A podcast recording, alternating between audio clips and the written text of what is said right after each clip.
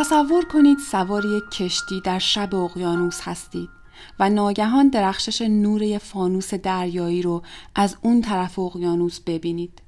دیدنش بیشتر از اینکه خوشحالتون کنه حتما باعث تعجبتون میشه. چون می‌دونید در فاصله ای که شما از اون ساحل دارید دیدن نور یه فانوس دریایی ممکن نیست مگر اینکه اون فانوس از شعله افسانه ای نیرو بگیره. سلام. من آرزو هستم و در این قسمت از هیچ کس به نور افسانه‌ای فانوس های دریای کیهان نگاه می کنم. به کوازارها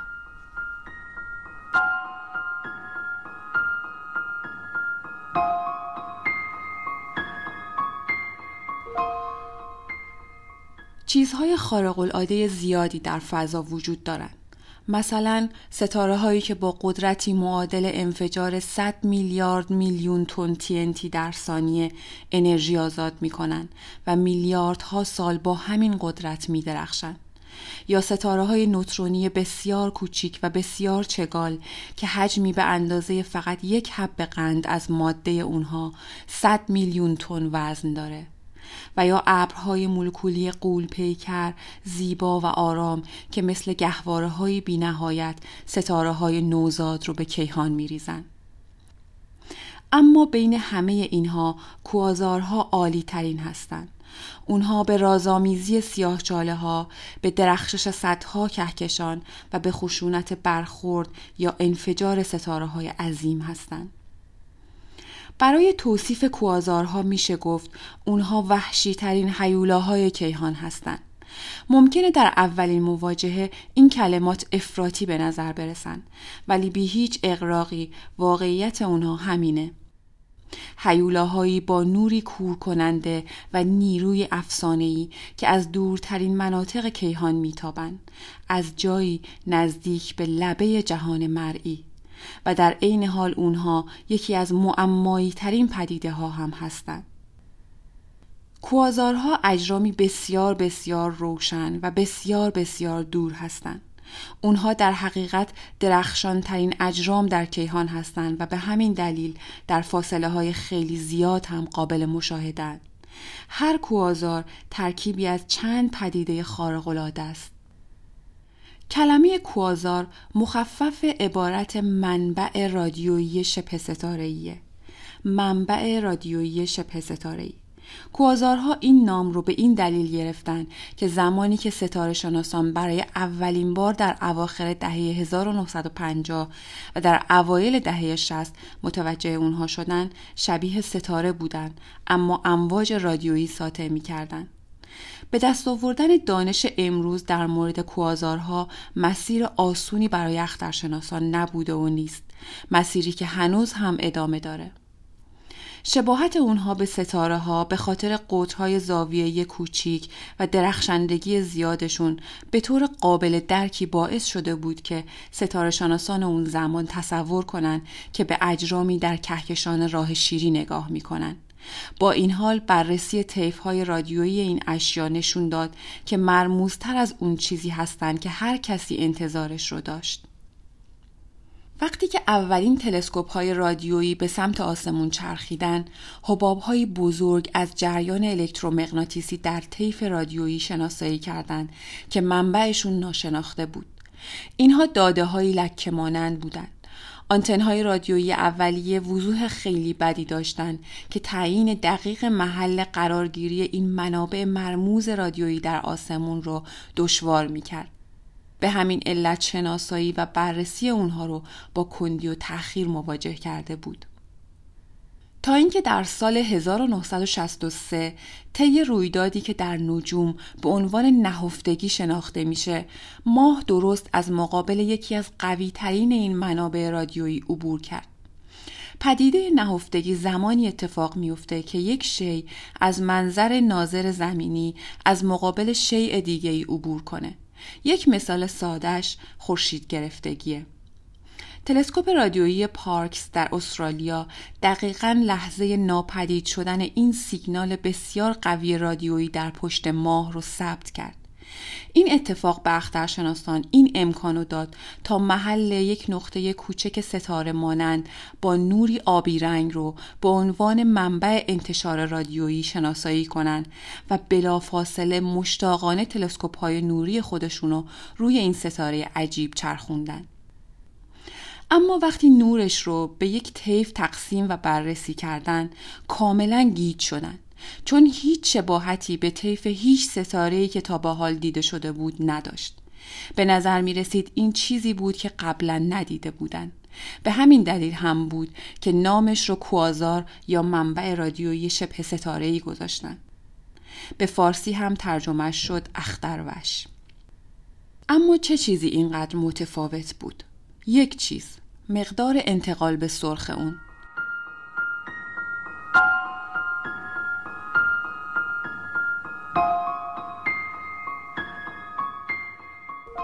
اگر اپیزود اول رو گوش داده باشید در مورد پدیده انتقال به سرخ مفصل توضیح دادم.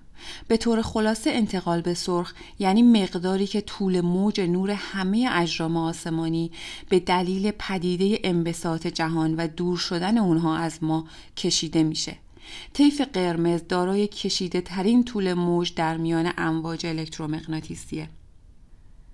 ستاره شناسا با اندازه گیری مقدار انتقال به سرخ یک جرم فاصله اونو محاسبه می‌کنن. هرچه انتقال به سرخ بیشتر باشه فاصله جسم بیشتره.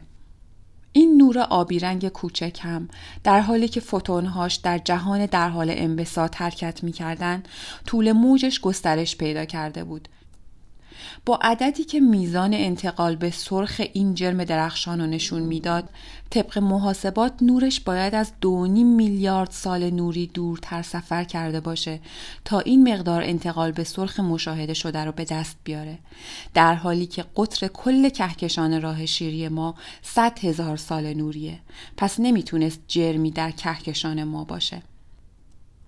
سوال بزرگ این بود که چطور این جرم می‌تونست انقدر دور باشه و در عین حال هنوز قابل مشاهده باشه.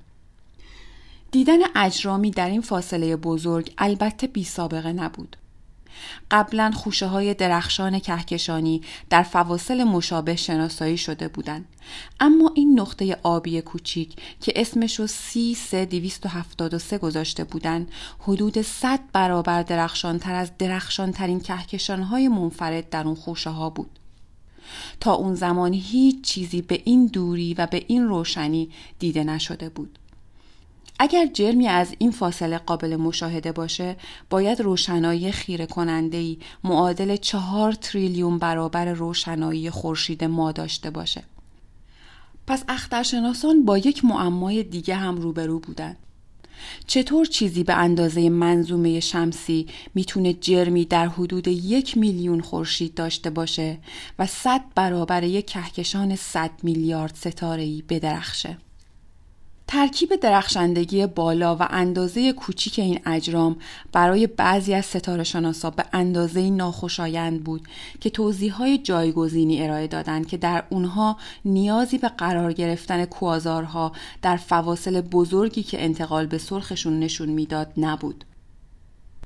موجی از فرضیه ها برای توضیح چیستی این اجرام عجیب به راه افتاد.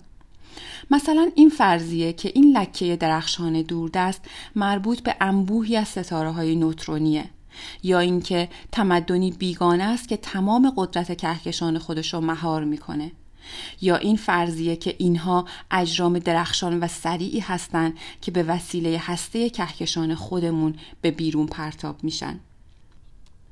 در اون سالها یعنی در دهه 1960 وجود سیاه چاله ها هنوز در حد نظریه و تئوری بود و امکان وجودشون باعث بحث های داغی شده بود.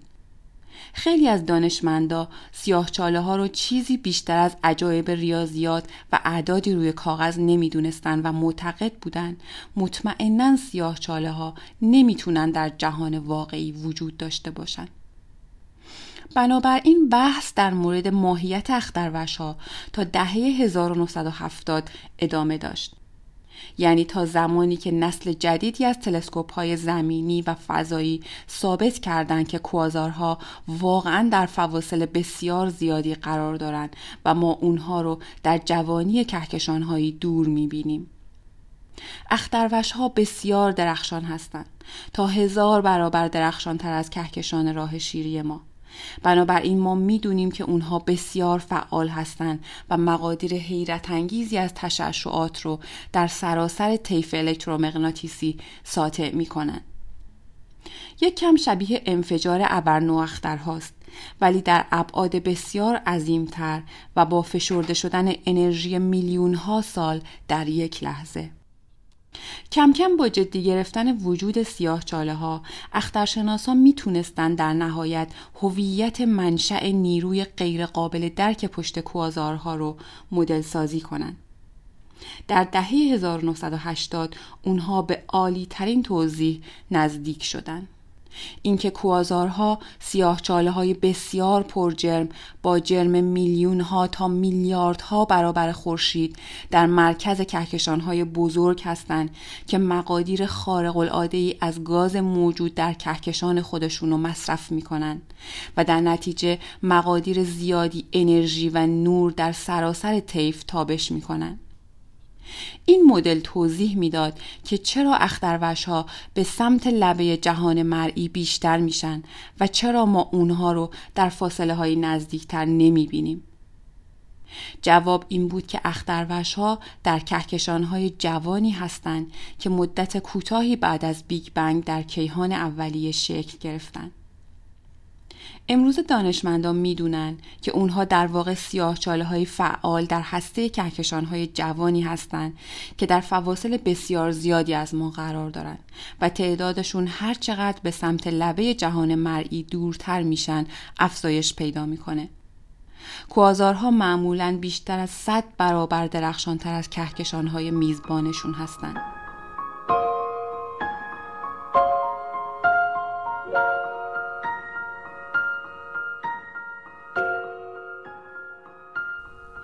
البته این تناقض تناقض‌آمیزه که یک سیاه چاله رو درخشان توصیف کنیم.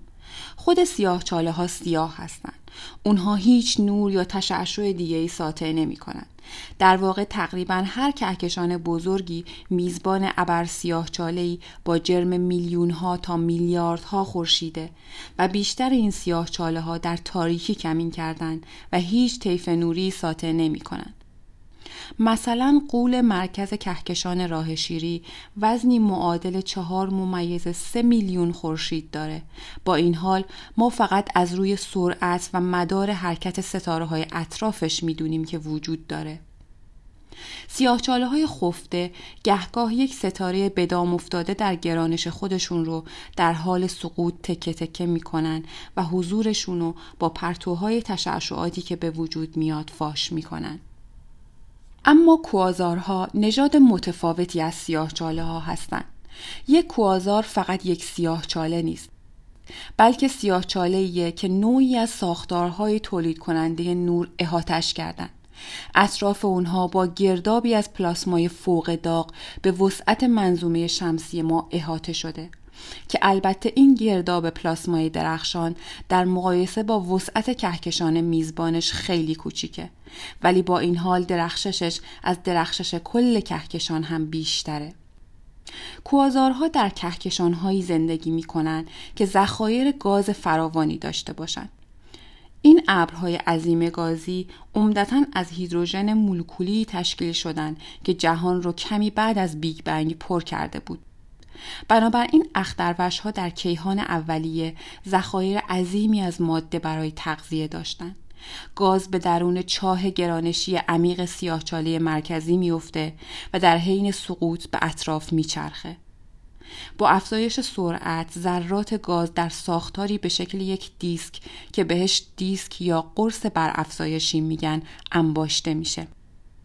دیسک یا قرص بر افزایشی چرخان نزدیک به افق رویداد سیاهچاله در اثر استکاک شدید ایجاد شده بین ذرات گرد و قبار، گاز و سایر مواد موجود در دیسک که بارها با هم برخورد می کنند تا میلیون درجه داغ میشه. گاز در این فرایند انقدر داغ میشه که تشعشعاتی در همه طیف های الکترومغناطیسی اعم از امواج رادیویی اشعه ایکس فرابنفش و نور مرئی ساطع می‌کنه. در این مرحله است که اختروش اونقدر درخشان میشه که درخششش از درخشش کل کهکشان هم بیشتر میشه. سیاهچاله های ابر جرم در کهکشان های نزدیک ما معمولا انقدر گاز در دسترس ندارند که کوازار به وجود بیارن. به همین دلیل کوازارها معمولا در کهکشان های دور که جوانتر هستند یافت میشن. کهکشان های حاوی کوازار کهکشان های جوان و بیشکل در کیهان اولیه هستند. فقط در حدود 5 تا 10 درصد از کل کهکشان ها این مقدار گاز در اختیار دارند. علاوه بر دیسک بر افزایشی چرخان بعضی از کوازارها مهمترین جریان ذرات قدرتمند که تا کنون دیده شده رو تولید می کنند. به این جریان باریک و همسو های رادیویی میگن که با سرعتی بسیار نزدیک به سرعت نور یعنی تقریبا 300 هزار کیلومتر بر ثانیه از دو قطب سیاهچاله به فضای بین کهکشانی شلیک میشن. یکی از چیزهایی که اختروش ها رو خاص می‌کنه همین موضوعه که اونها یکی از مؤثرترین شتاب دهنده های ذرات در جهان هستند و مقداری باور نکردنی از انرژی کهکشان ها رو حمل می‌کنن. این ستون های غول پیکر هم همه طیف های نور از امواج رادیویی گرفته تا اشعه ایکس رو منتشر می مقیاس این جت ها بسیار متفاوته. تا به حال جت هایی با طولی بین 5000 سال نوری تا 300 هزار سال نوری ثبت شدن. نحوه شکلگیری جت ها به طور کامل شناخته نشده. اما تقریبا همه نظریه های مدرن توافق دارند که اجزای اصلی اونها الکترون ها و معادل ضد ذرهشون یعنی پوزیترون ها هستند. تصور میشه که اینها از طریق تبدیل مستقیم انرژی تابشی به ماده نزدیک به افق رویداد سیاهچاله مرکزی تولید میشن. وقتی میدان مغناطیسی سیاهچاله با میدان مغناطیسی قرص برافزایشی اطرافش تعامل می‌کنه الکترون ها و پوزیترون ها به وجود میان و با سرعتی نزدیک به سرعت نور به بیرون پرتاب میشن نمیشه مقدار انرژی رو تصور کرد که لازمه تا یک جسم اونقدر درخشان بشه که امواج رادیویش از دورترین نقاط کیهان قابل مشاهده باشن. یک اختروش می‌تونه هزاران برابر انرژی حاصل از درخشندگی دیویست میلیارد ستاره در کهکشان راه شیری ما رو ساطع کنه. یک اختروش معمولی 27 تریلیون بار درخشان تر از خورشید ماست و اگر در دورترین نقطه منظومه شمسی به جای سیاره پلوتو قرار بگیره تمام اقیانوس های زمین رو در یک پنجم ثانیه بخار می‌کنه. همون روزایی که من مشغول تهیه این اپیزود بودم خبر کشف درخشانترین کوازار توسط یک تیم بین المللی از ستاره شناسان منتشر شد. J 1144 درخشان ترین اختروش کشف شده در عمق 9 میلیارد سال نوری بود. این اختروش هفت هزار برابر روشنتر از کهکشان راه شیریه. یعنی هفت هزار برابر درخشانتر از نور مجموع دیویست میلیارد ستاره کهکشان راه شیری. ج 1144 جرمی معادل یک کره زمین و در هر ثانیه میبلعه و جرم خودش رو هم دو ممیز 6 میلیارد برابر جرم خورشید تخمین زدن. اخترشناسان بیشتر از پنجاه ساله که به دنبال اجرامی مثل این هستند. اونها هزاران جرم کم نورتر از اون رو پیدا کرده بودند. اما علا رغم درخشندگی باور نکردنی این نور خیره کننده تا امروز مورد توجه قرار نگرفته بود.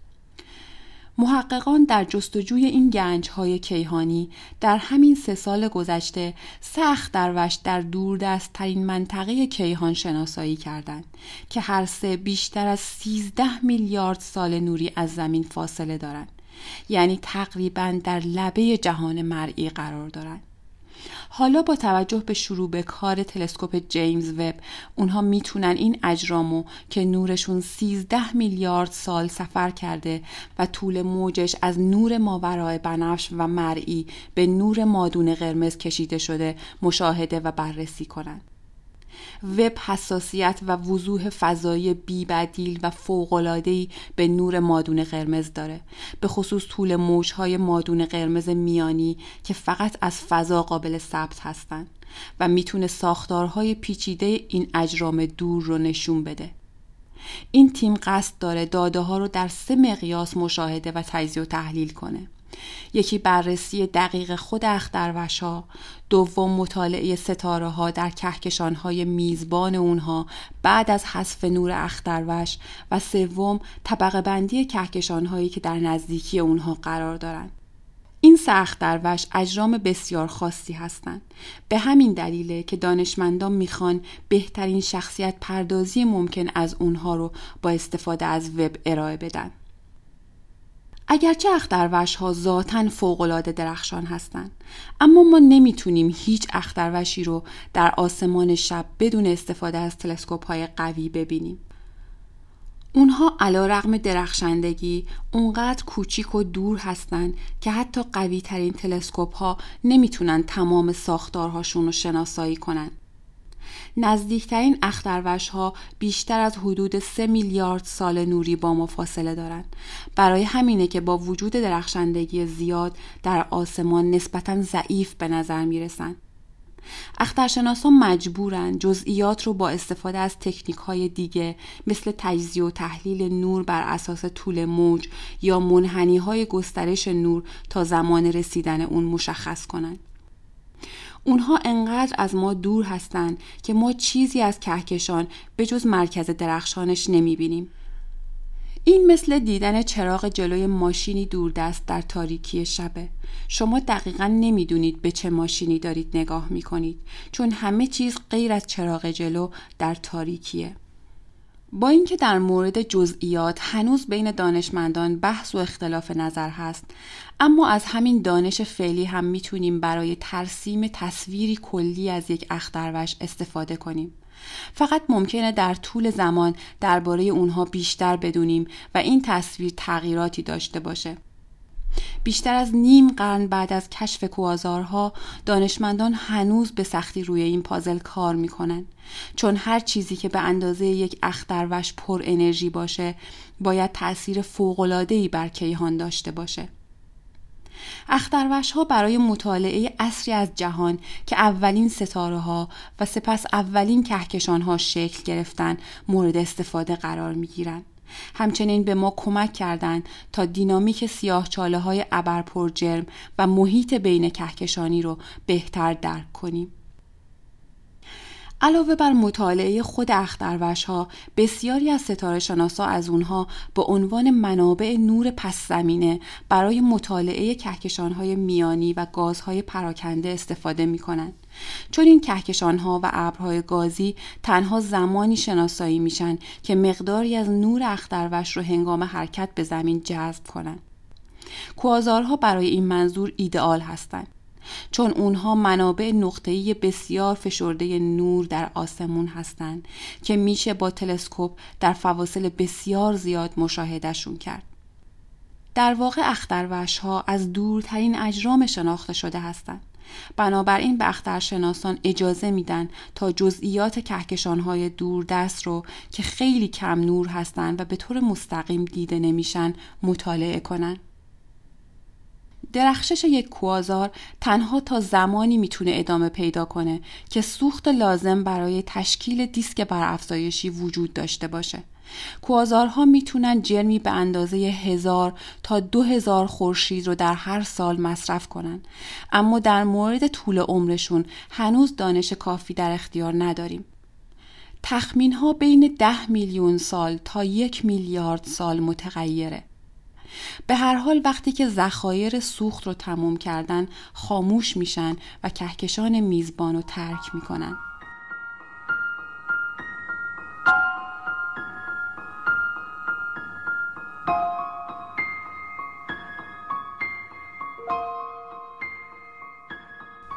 اختروش ها هنوز هم یک راز هستند. مطالعه این هسته های فعال کهکشانی به طور کلی در طول نیم قرن گذشته پیشرفت کرده اما هنوز چیزهای زیادی درباره اونها هست که نمی‌دونیم.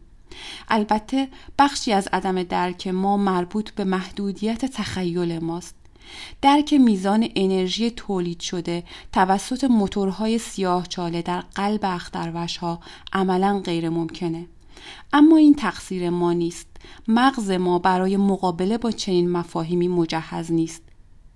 کوازارها نمونه ای از حیولاهای کیهانی هستند که به جای تلاش برای درک اونها فقط باید حقایق را بپذیریم. شاید چند میلیارد سال دیگه زمانی که کهکشان آندرومدا و کهکشان ما راه شیری با هم برخورد کنن و سیاه چاله های عظیم مرکزیشون با هم ادغام بشن.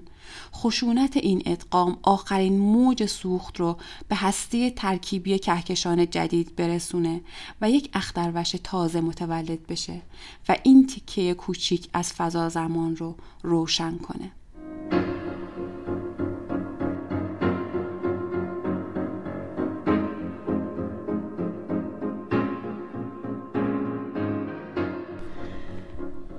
سومین اپیزود هیچکست بود که در مرداد 1401 منتشر میشه.